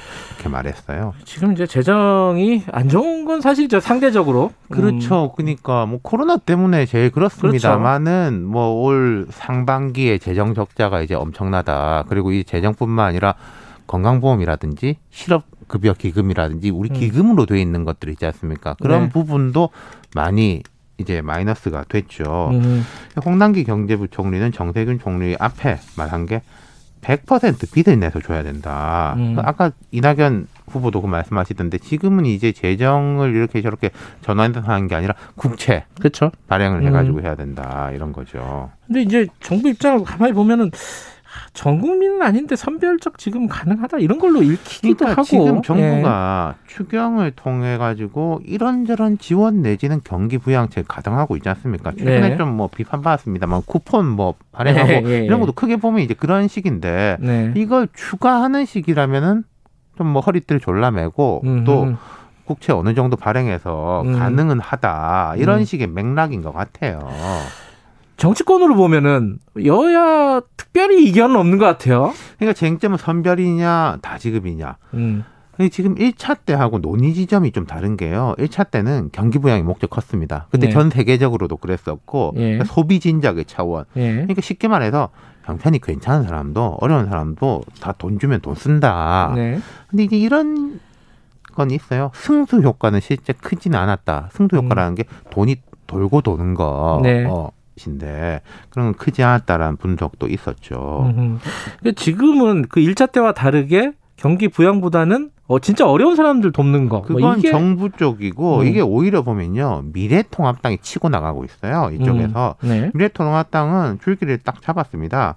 그 어제 발표를 한 게 선별지급 1차 이 구제 목적이다. 음흠. 그러면서 이제 윤희숙 의원 그때 음. 이제 부동산 5분 발언으로 예, 예. 이제 각광받았던 KDI 출신이지 않습니까? 경제통인데 지금 여기서도 대표 선수예요. 이렇게 말했습니다. 단언컨대 지금의 재난지원금은 구제를 목표로 해야 된다. 음흠. 실업에 대한 그 근심 없이 이번 주 나 재택이야. 라고 말할 수 있는 사람들하고 네. 생계와 일자리에 직격탄을 맞은 사람들하고 똑같이 생계 지원금을 필요로 하지 않는다. 네. 전 국민 지급을 주장하는 분들은 재난 지원금이 구제가 아니라 경기 부양을 위한 것이라는 입장인데 지금 같은 사회적 거리두기 상황에서는 현금을 뿌려서 경기를 부양하는 건 난망이다 이렇게 음. 말했어요. 근데 이재명 지사 즉각적으로 반, 반발했죠. 그렇죠. 이재명 예. 지사는 초반부터 초지 일관입니다. 그리고 이제 정의당 뭐 김부겸 박주민 후보가 그러는데 이 지사의 입장 이런 거죠. 재난지원금은 가계 경제 어려움을 보전해주는 복지 성격도 있지만은 본질적으로는 재난에 따른 경제 위기를 극복하고 국민 경제를 되살리는 경제 정책이다. 이 민주당이 보편 복지를 주장하다가 갑자기 재난지원금만 선별 복지로 해야 한다니까 납득이 안 된다 이렇게 음흠. 말했고 통합당을 향해서도 이제 뭐 보수 본색을 드러냈다 이렇게 강하게 공격을 했어요. 음흠. 김부겸 후보, 박주민 후보는 뭐 비슷한 입장인 것이고요. 이게 어 어쨌든 주는 거는 대체적으로 동의하는데 워낙에 지금 급하니까. 네. 네. 그러니까 어떻게 줄까를 가지고 논쟁을 하는 걸 보면은 네. 에, 옛날처럼 뭐 진짜 완전히 뭐 아니면 도 게임은 아닌 그렇죠. 것 같아요. 그럼 뭐 예. 사회주의 뭐뭐 이런 이야기도 안 나오고. 그렇죠, 그렇죠. 예. 이 정도면은 오랜만에 보는 합리적 논쟁이고 그리고 네. 이게 여야가 딱 갈라져 있다고 볼 수도 없어요. 그러니까요. 복잡해요. 그러니까 경, 음. 김경수 경제지사 경남지사가 이렇게 말했습니다. 지금 재난지원금 줘가지고 돈 쓰라고 하면 방역에 오히려 방해가 된다. 아까 말씀드린 경기무양 승수 효과라고 하면 돈을 우리가 많이 써가지고 돈이 돌고 도는 거지 않습니까? 근데 밖에 나가지도 말라고 하는데 무슨 돈이 돌고 돌겠냐. 이 이낙연 후보도 그이 얘기 비슷한 얘기 그렇죠. 했어요. 그러니까 이제 예. 윤희숙 의원도 그렇게 이야기를 한 것이고 예. 윤희숙 의원은 뭐 선별복지, 보편복지 쟁점에 대해서 이런 식까지 말을 했습니다. 어려운 이들한테 예. 재원을 집중하는 것이 진정한 보편복지다. 음. 적극적인 차원에서 네. 보편적으로 형편이 괜찮아지게 하려고 하는 게 보편복지이지 뭐 똑같이 돈 나눠주는 게 보편복지가 아니다. 네. 제가 볼 때는 이게 지난번보다 조금 더 집중적이고 합리적인 토론이 되는 이유가 하나 또 있어요. 뭐죠, 그게? 지난번 선거 앞이지 않습니까? 아, 선거 때문에. 그러니까 그때는 예. 이제 주지 말잔 말이냐, 뭐 국민들의 어려움 생각하지 말잔 말이냐 이런 식으로 되고 서로 음. 표 떨어질까봐 눈치 보는 게 컸으니까 그때 이제 여당이 먼저 이야기를 꺼내니까 야당은 처음엔 난색을 하다가 더 주자. 음. 빨리 주자, 네. 많이 주자, 네. 막 그랬지 않습니까? 그러니까 지금은 선거가 지났으니까 여론의 눈치를 안 본다는 건 아니지만은 조금 더 좀 장기적인 계산으로 음. 보는 것 같아요. 하여튼 그 선거 때 트라우마도 있는 것 같아요. 미래통합당에서는 보면. 그렇죠. 그 예. 미래통합당은 지금 이제 가닥을 잡아서 나가는 거고 오히려 좀 여당이 이제 여권 내에서 이렇게 네. 엇갈리는 모습이 있는 예. 것인데 이제 민주당 태, 이게 지금 전당대회가 내일 모레지 않습니까? 그러네. 사실. 29일이죠. 예. 그 전에 가닥 잡기는 어려울 것 같아요. 지금 음. 민주당 분위기도 그렇고 새 지도부가 들어서면 이제 집중적으로 논의를 해야 된다. 근데 예. 여기서 다 공통적으로 나오는 이야기가 주려면은 선별이든 보편이든 간에 추석 전에 줘야 된다라는 음. 게 약간 이 의견이 크고 근데 아까 이낙연 후보도 이야기했지만 정부 쪽에서는 줘버리면 뒤는 없다. 음. 그럼 이게 이제 뭐 3단계로 들어간다지 이런 걸 조금 보면서 네. 하자인데 제 생각엔 보면서 하더라도 준비는 했다가 그러니까요. 지금은 늦출 음. 수 있는 음. 거니까 그러면 이제 시간이 많지는 않고 특히 이런 게 있을 겁니다. 보편은 돈은 많이 드는데 주는 건 쉽잖아요. 그럼 주면 되니까 똑같이. 예. 근데 선별은 돈은 아낄 수 있지만 좀 어렵지 않습니까? 그러니까 논의를 빨리 진행해야 되겠죠. 알겠습니다. 윤태곤 실장이었습니다. 고맙습니다. 2부는 여기까지고요. 잠시 후 3부에서 뵙겠습니다.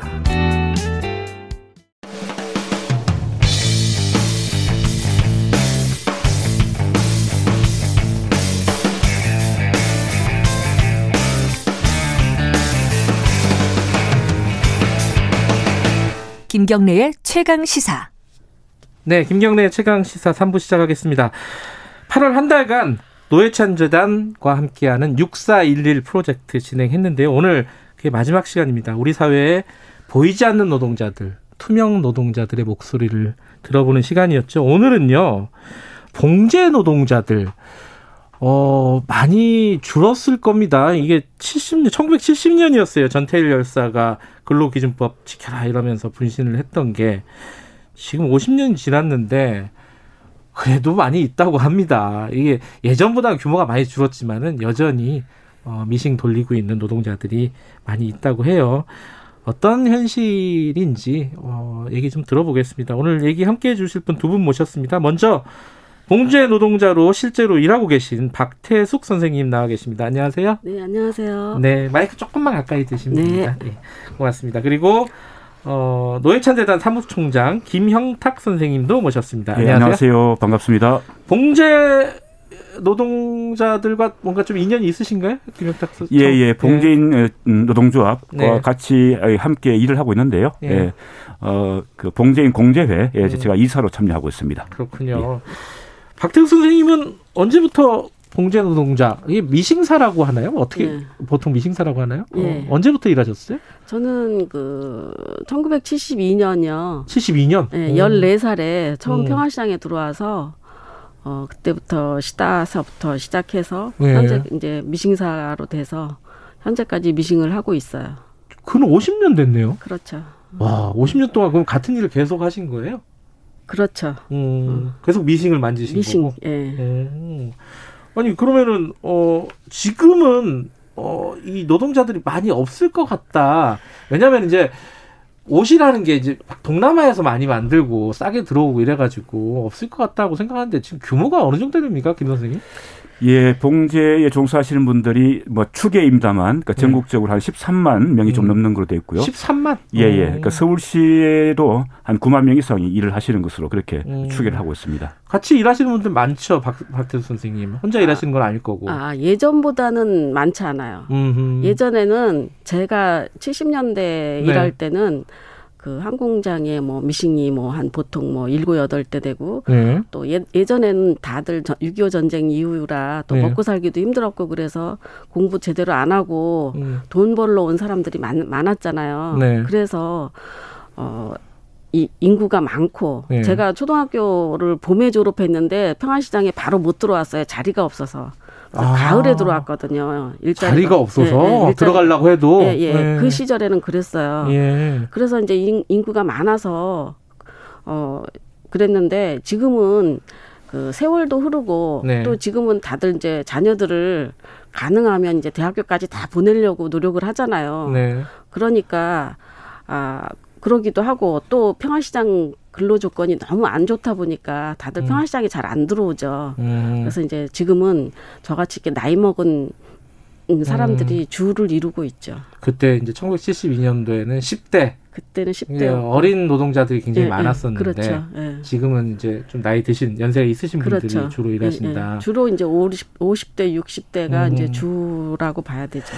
근데 저도 이제 뭐 전태일 평전 같은 거 읽어보고 어, 얘기를 들어보면은 당시에 뭐 열 몇 시간씩 하루에 일하고 어, 환경도 너무 안 좋고 먼지도 많고 막 그런 얘기들 많이 했잖아요. 예, 예. 요새는 나아졌어요. 그래도 지금 별로 안 좋아졌어요. 별로 안 나아졌어요. 안 나아졌어요? 예, 지금도 예전에 음 70년대에는 8시 반 출근해서 10시, 11시까지 일을 했잖아요. 아, 모르죠. 10시, 11시까지 일했어요? 그랬어요. 그러니까 어. 막차가 끊어질 때까지 옛날엔 통행 금지가 있었으니까 아, 그때는 예, 예. 어쩔 수 없이 더 시키고 싶어도 못 시켰죠. 음. 그런데 지금은 조금 아침에 뭐 한 9시 출근해서 여전히 10시까지 기본 10시까지 일을 해요.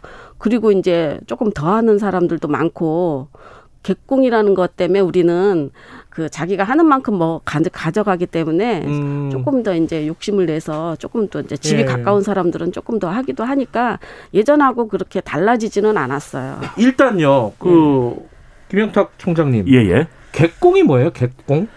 아, 예. 그 객공이라고 하는 것은 그, 그 공식적인 고, 어, 고용 계약 관계를 맺지 않고 예.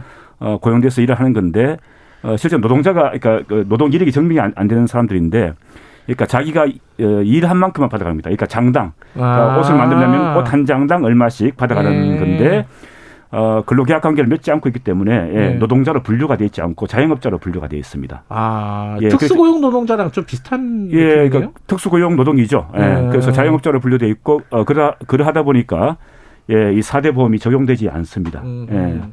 특히 노동자들한테 고유한 그 보험이 이 고용보험과 산재보험이지 않습니까? 예. 예. 고용보험과 산재보험은 전혀 혜택을 받지 못하고 있는 노동자들입니다. 박태욱 선생님, 그 50년 동안 일하셨는데 예. 근로계약서 써보신 적 있어요? 저 한 번도 없어요. 50년 동안 한 번도 예. 없었어요? 그리고 근로계약서도 써보지도 않았지만 음. 또 공장의 사장님도 사업자 등록 없는 분이 굉장히 많아요. 그래요. 예, 예. 그 그러니까 사업주들도 영세하다. 예, 예. 이제는 지금은 예전에는 음. 그 사장 그 평화 공장이 네. 가게에서 직접 공장을 운영을 했어요. 예. 70년대에는 예. 그렇지만 현재는 그 사, 가게에서 직접 운영하는 게 아니고 음. 공장에다 하청을 주잖아요. 음. 하청을 주기 때문에 그 하청 공장 사장도 음. 어차피 우리 미싱 하다가 음. 또 재단사 하다가 음. 그렇게 해서 공장을 소규모로 차려서 음. 그렇게 하기 때문에 가, 또 같이 늙어가고 네. 공장 사장도 거의 다 50대, 60대. 음. 그래서 저희 일하는 사람들하고 별반 다르지 않아요.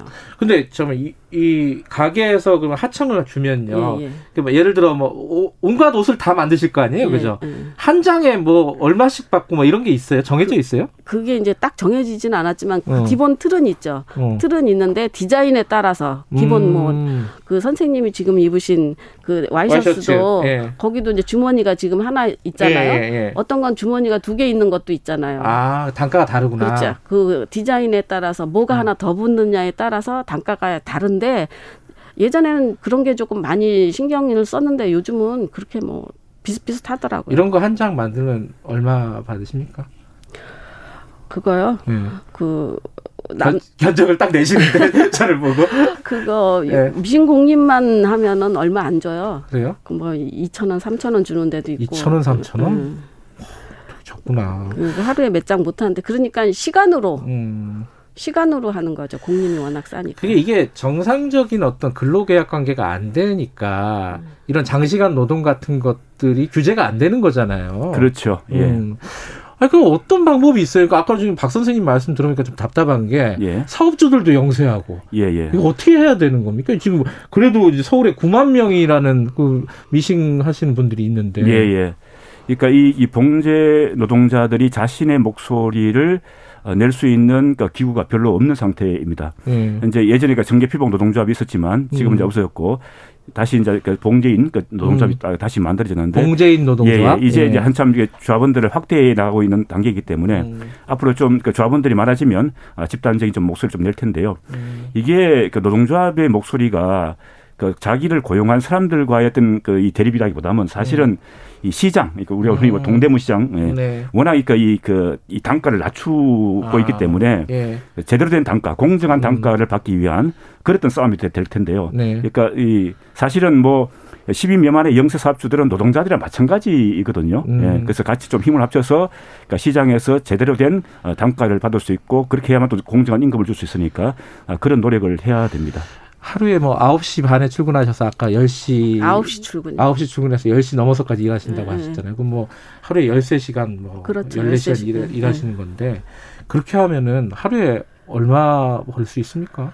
보통 음. 하루에 10만 원 기준에서 음. 공림이 정해져요. 아, 보통. 대략 기준이 10만 예, 원이에요? 예, 예. 보통 10만 원 기준이니까 하루에 13시간씩 일해서 10만 원 기준이면 우리가 최저임금도 안 된다고 봐야 되죠. 시간당 만 원이 안 되는 거네요. 그렇죠. 오. 그런데다가 또 평안시장은 또 그 옷이라는 게 계절을 타서 비철이라는 것도 있잖아요. 아. 근데 이게 1년 12달 예. 10만 원이면은 한 달에 뭐 20, 250 이렇게 벌어가면 괜찮죠. 그래도 그 먹고 사는데 뭐, 뭐 그나마 그것도 괜찮은데 비철이라는 게 있으니까 이제 그 비철 또 빼고 또 이러면은 사실 뭐 계산해 보세요. 어. 그러니까 몇 달은 또 비, 그러니까 일을 못 하는 시간이 있다는 거죠. 그러니까, 그게 보통 그렇죠. 언제예요? 계절로 보통 따지면? 제일 긴 거는 여름철이고요. 여름엔 옷을 많이 안 사 입잖아요. 아 그렇죠. 그러니까 여름 오. 초기에 초에 잠깐 이제 뭐 옷 한 장씩 사 입고 여름엔 또 옷이 가벼우니까 티셔츠나 뭐 음. 난방 뭐 가벼운 브라우스 이런 거한 음. 장씩 사 입고 음. 그러고 마니까 여름이 가장 길고 또 뭐 겨울에서 봄 그러니까 그 제일 긴 건 여름이고 중간 중간에 계절 계절마다 공백기가 조금 조금씩 다 있어요. 네. 계절 계절마다. 음흠. 그러니까 뭐 우리는 그 일, 일반 최저임금보다 훨씬 더 적다고 봐야 되죠. 일단 뭐 노동조합이고 뭐 근로계약서가 문제가 아니라 단가를 좀 올려야 되는 거 아니에요, 총장님? 예, 그렇습니다. 예, 예. 그러니까 어 지금 사실 뭐 그러니까 노동조합이라 그러면 그러니까 사용자와 노동자 사이의 그뭐 음. 갑과 을의 그, 그 관계처럼 생각하지만 네. 실제로 이게 영세한 이 봉제 업체들 같은 경우는 병들입니다. 그러니까 병들끼리 전쟁할 수가 없는 아, 것들이죠. 갑, 을도 아니고. 예, 갑도 을도 아니고 네. 병들인데 병들끼리 싸워봐야 서로 힘만 드니까 네. 사실은 그 같이 힘을 합쳐서 어, 이, 이 노동에 대한 그 제대로 된 대가를 받을 수 있도록 노력을 좀 해야 되고. 그러니까. 예, 예. 그러니까 지금 어, 우리나라 이그 의류 쪽이 보면 예. 대부분 다 그러니까 유통 중심으로 예, 예. 상권 시장 유통 중심으로 형성돼 있는데 그러니까 외국의 사례들 보면 이, 이 봉제 의류가 패션 예. 의류가 사양 사람이 아니고 생활 밀착형으로 해서 음. 이 도심 제조업으로서 상당히 발달한 데가 많습니다. 네. 예. 예.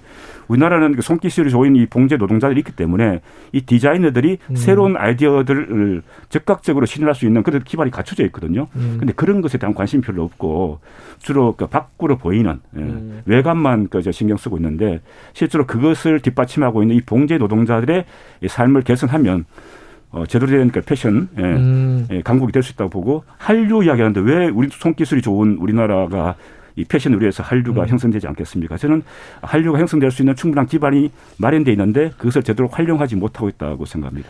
이게 이제 어 여러 가지 이제 객공이라는 어떤 시스템의 문제가 있고 그죠? 이게 제대로 정상적인 어떤 근로계약을 못 맺는 문제가 있고 단가가 너무 낮고 장시간 노동을 했는데 일당은 굉장히 좀 적은 편이고 비수기도 있고 그렇죠. 여러 가지 문제가 있는데 그 중에 또 하나가 건강 문제인데 저도 아는 사람이 그 봉제 공장을 한 적이 있었거든요. 먼지가 어그 실밥하고요. 예. 제가 어마어마하잖아요. 그렇죠. 시, 그, 그게 근데 제가 본 게 한 20년 전, 30년 전이에요. 요즘은 어때요? 별로 다르지 않아요. 음. 다르지 않고요.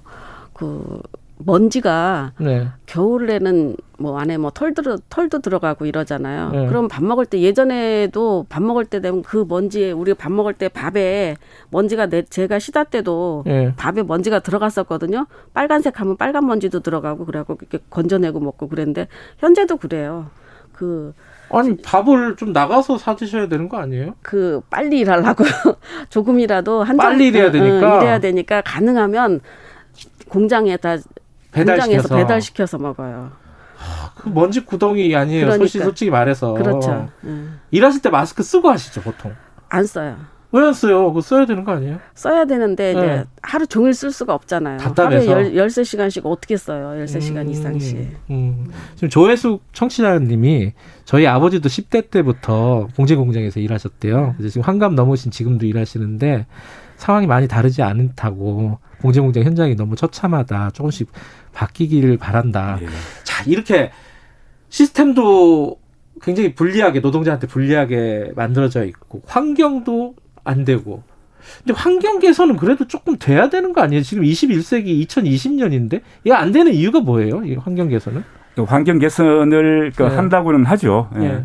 근데 그게 이제 이 공장마다 제대로 그러니까 그, 어, 오지 않아서 그런 건데 네. 그래서 정확하게 또 실태 조사를 네. 어, 해야 될 필요가 있다고 생각합니다. 그러니까 음. 보여주기식 어, 보여주기식 정책이 아니고 음. 제대로 된 실태 조사에 근거해서 어, 환경을 개선할 수 있는 것들이 좀 필요한데 근데 기본적으로는 네. 그러니까 이그 사업장들이 네. 받는 수익이 수익 그러니까 수입이 많지 않다 보니까 음. 그런 환경 개선이 많은 돈을 쓸 수가 없는 거예요. 예. 워낙 이 단가가 낮다 보니까 예. 서로 그러니까 뭐그 벌어먹고 그렇죠. 살기 힘든 그랬던 조건이다 보니까 환경은 그냥 무시해버리는 그, 것들인 음. 것들인데 그래서 전체적인 그이 노동 환경 이 그, 그, 그 개선되기 위해서는 실제로 일하는 사람들에 대한 정당한 대가가 이루어지는 것이 우선이라고 음. 생각돼요. 네. 이제 그러려면은 아까 이제 사무총장님 말씀하셨듯이 네. 그 노동조합이라든가 이제 어쨌든 일하시는 분들의 이익, 권익을 권리를 조금 주장할 수 있는 모임이라든가 단체들이 필요하잖아요.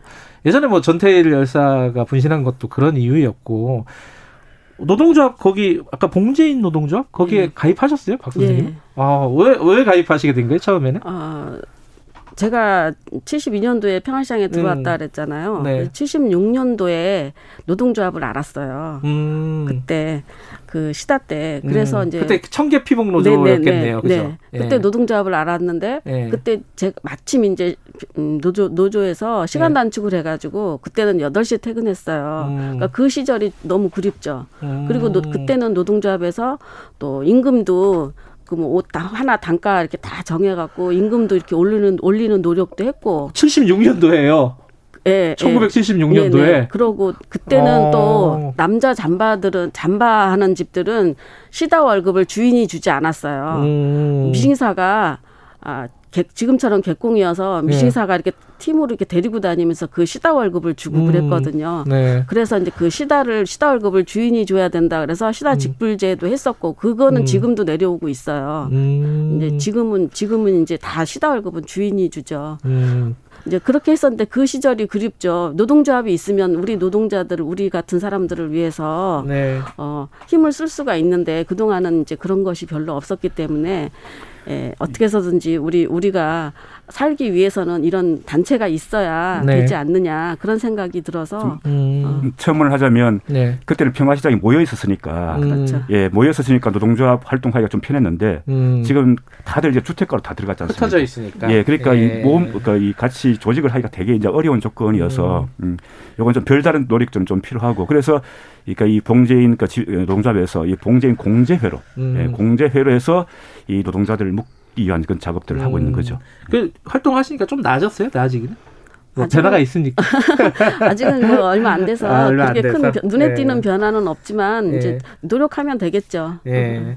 지금 그 어, 어깨가 좀 안 좋으시다고 예. 그 미싱 일을 50년 하셔갖고 그렇게 된 거예요?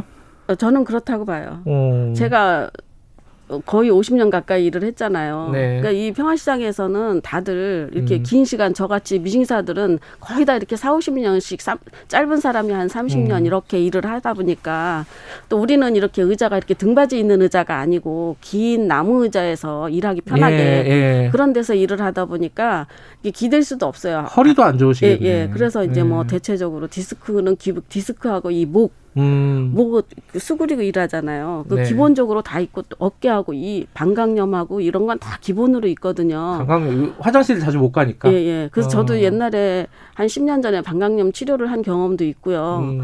현재는 어깨가 어깨가 안 좋아가지고 몇 년 전에 오른쪽 어깨를 수술을 했었어요. 음. 근데 이제 또 이제 왼쪽 어깨가 안 좋아가지고 예. 조만간 수술을 하게 될 것 같아요. 우혜진님이 청취자분인데 시어머님이 봉제일을 오랫동안 하셔서 어깨 수술 받으셨대요. 똑같이 네, 네.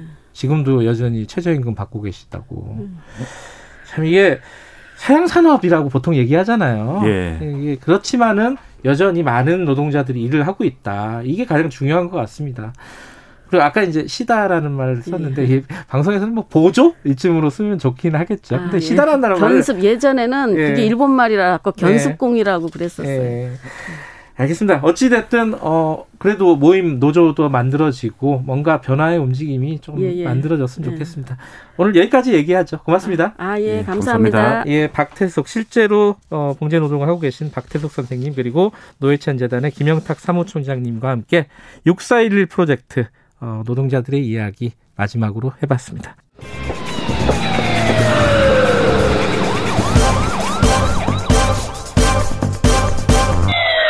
김경래 최강 시사.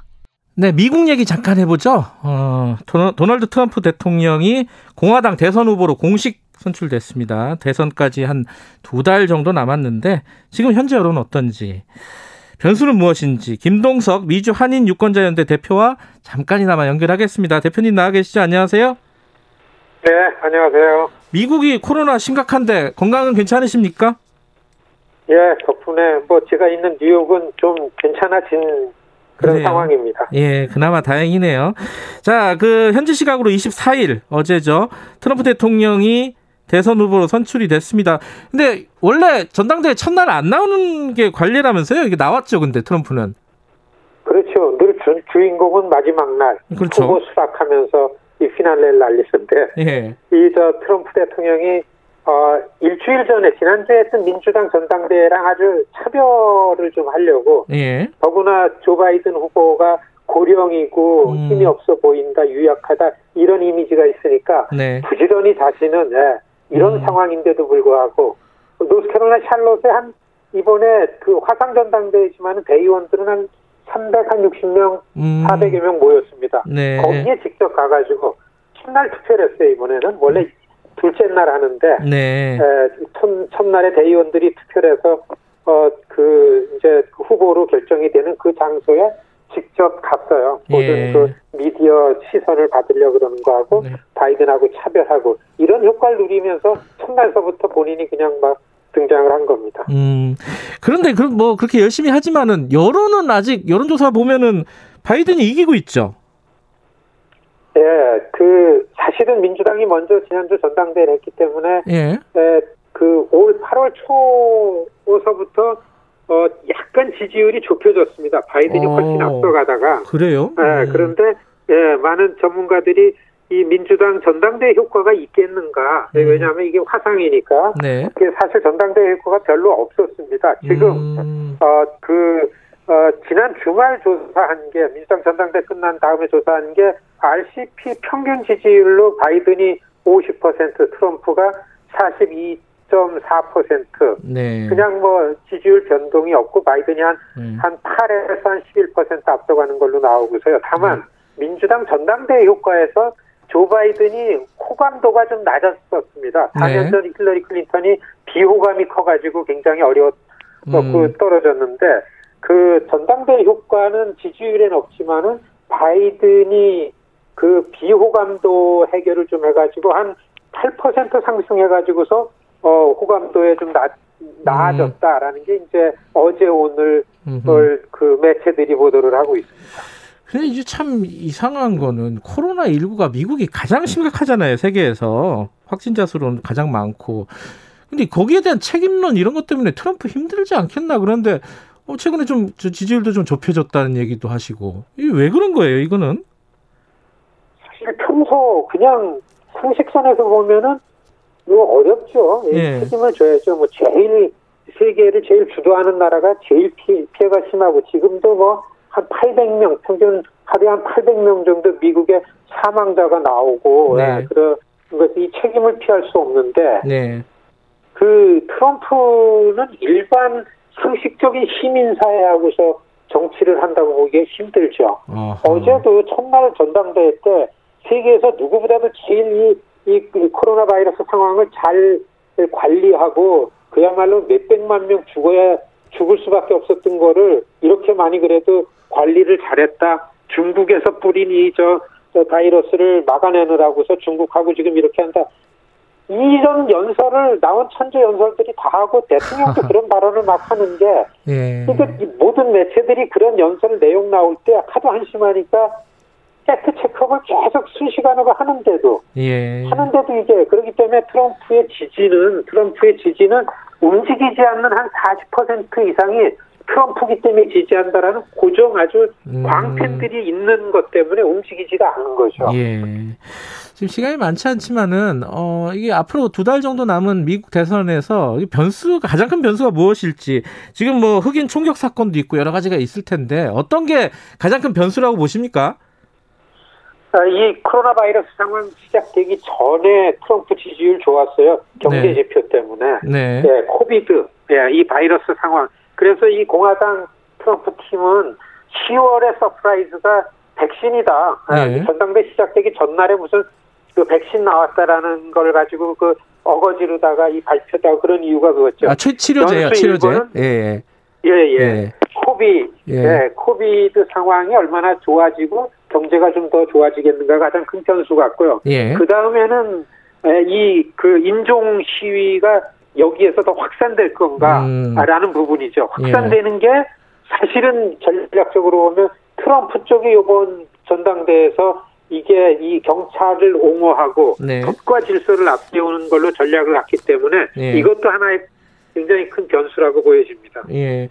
백신을 발표하겠어요. 지금 뭐 치료제를 전당대 앞에 발표를 하는 거 보면은 대선 전에 어찌됐든 발표를 할 것 같아요. 그죠? 그렇게 전망할 수 있겠죠? 네, 10월. 예. 네, 10월 하순 되면 선거 전에는 어떻게든지 이 백신 나왔다. 그래서 예.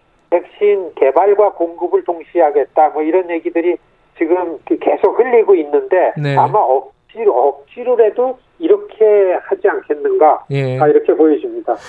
이거는 좀 차마 여쭤보기 힘들지만 누가 이길 것 같습니까? 어, 저도 뭐 지금 20년째 여기 예. 집중하는 예, 이 그런데 아, 뭐 변수가 너무 크고 예. 두 번째는 예, 두 번째는 지금은 이 유권자들한테 뽑아달라는 게 아니라 서로 내전 수준에서 음. 싸움을 하기 때문에 바이든 쪽에서는 이게 예. 이 어둠의 세상 혼돈의 세상의 주범인 트럼프와 반 트럼프 전선을 만들고 예. 트럼프는 법과 질서 옹호 이렇게 붙는 거 예. 상하기 전망하기 굉장히 어렵다 이렇게 예. 알겠습니다. 어. 고맙습니다.